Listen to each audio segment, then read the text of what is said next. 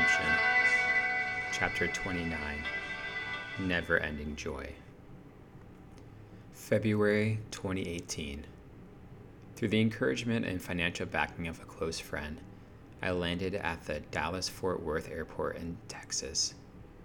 I had hoped the getaway would mean at least 70s and sunshine like I've visualized a winter in Texas to be, but instead, the forecast stayed in the 40s and freezing rain, not the ideal mini vacation. A slow two hour commute by public transit allowed me to take my first adult Texas experience before arriving at the International Hostel. Years ago, my family and I had trekked somewhere across Texas when we moved to Southern California. But now, my 33 year old mind could not recall any specific Texas memories from our trips out west. Faded memories of Cracker Barrel breakfasts and picnic lunches at rest stops was all I could recall. And this was definitely something different. Drenched by the rain, I walked inside to a 20 something entrepreneur welcoming me into the Lone Star State. My wet running shoes laid next to the door as I was led through the kitchen to a tiny room near the back pantry. A single twin sized bed, space heater, and a 60 gallon water heater filled the room. I had four feet in which to place my belongings. For $20 a night, I thought the accommodations were well worth the price. Throughout my 20s and into my 30s, friends, especially those in steady relationships or married, have often asked what my hobbies are as a single man. A comment I often heard You seem to be okay at it. At what? I often questioned for clarity. Oh, you know, being single. You really do need a hobby, though. They would clarify as we awkwardly exchanged glances until the topic changed. I would try my best to be polite and mention different activities I enjoyed. Exercising, not totally true. Eating, a little too true. Filling my time with side jobs to avoid loneliness. Well, kinda true. But none of those fueled my life. To the surprise of many, I could spend days in a prayer room, worshiping with praise or sitting in silence this particular trip to Dallas filled this passion. Five days to spend time with Jesus in a space away from any distractions. Each day, I sat in a gray cushioned chair in a makeshift warehouse turned into a church named Upper Room. The worship leaders each led two hour sets with scripture reading laced throughout their sets. Jesus' presence would always be my home. Wednesday and Thursday, I sat and cried in the prayer room. Not out of desperation or an unrestrained emotional meltdown. I cried because of the deep realization of the Father's love for me.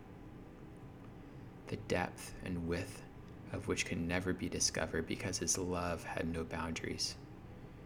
In my tears, I felt his presence close like my friend placing her hand on me on Mount Tabor in Israel.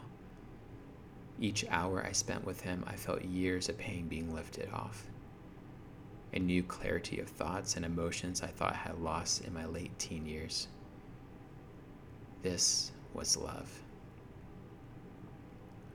On Friday evening, I arrived to the prayer room with the anticipation of something new. Weight simply lifted as I gazed at Jesus.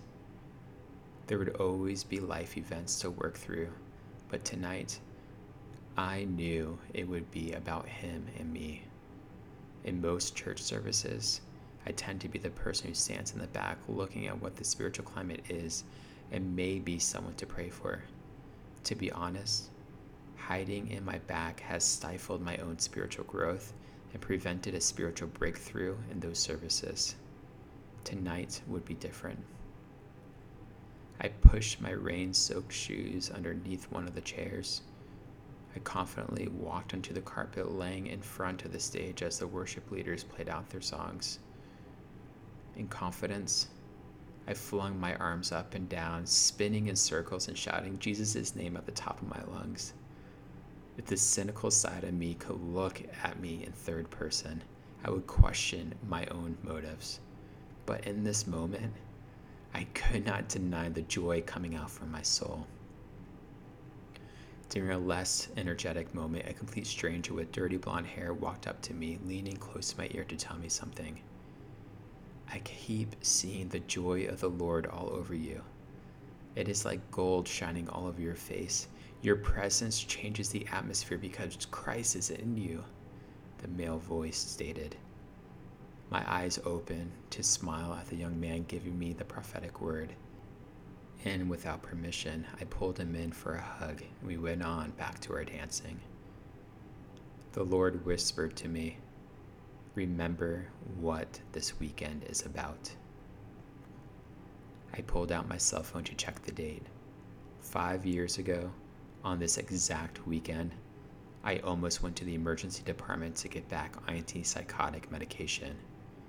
Five years ago, I drove to Wilmore, Kentucky to have Travis and 20 strangers pray over me and chant, Clean slate, Nate, when the night was over.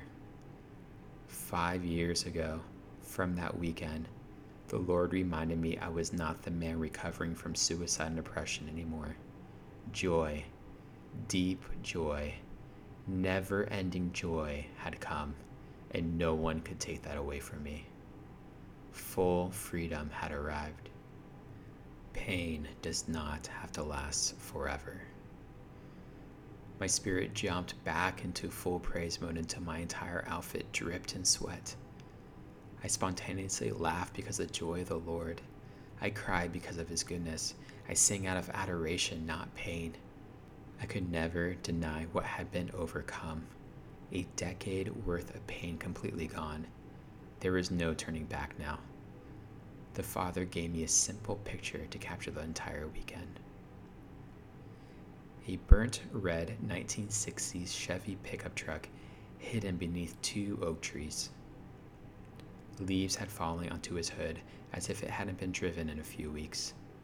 Still, the mint condition made me realize the owner took great care of the vehicle.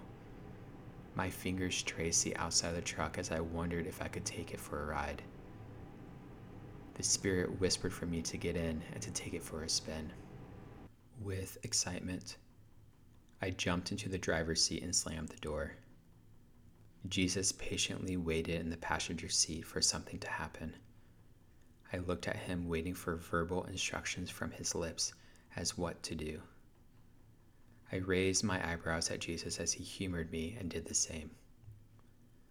I leaned in close, waiting for some type of response until I could hear his spirit say, You know my voice. You know my heart.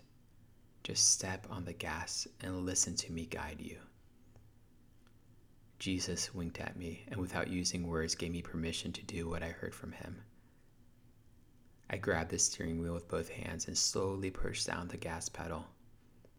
The pickup truck crept forward enough to cause a slight breeze to brush off the fallen leaves, exposing the shiny paint job.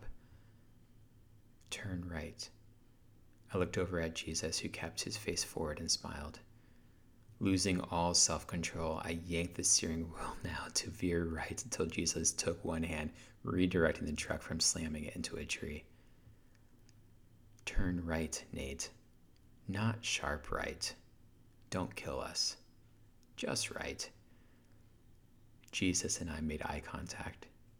Without moving his lips, his eyes reminded me how deeply I knew him and how much I want to know him even more. Confidently, I turned my head forward, steering the truck to the Spirit's directions out of the woods, through the valley, and onto a coastal highway. With the windows down, we continued to drive. The jagged rock formations broke the powerful waves as a gust of wind covered us in its chilly salt water air. I turned on my left blinker and pulled over to the scenic overlook. Jesus and I watched the sunset over the Pacific. He squeezed my hand as the sky changed from one color to the next, all the while mixing with hundreds of others I had never seen before. Jesus looked over at me to remind me of his great love for me. More importantly, the adventure he and I would go on together. The following day, I packed my mustard colored backpack and made my way back to the Bluegrass State. On this trip, I learned I did not have to hide away in the back of the church anymore. I shedded off fake humility for a passionate heart towards a Savior. Jesus affirmed I could confidently listen to his voice. More importantly, I finally learned not to be fearful at the spiritual battles ahead. After years of fighting, I understood what it meant to have complete joy, never ending joy.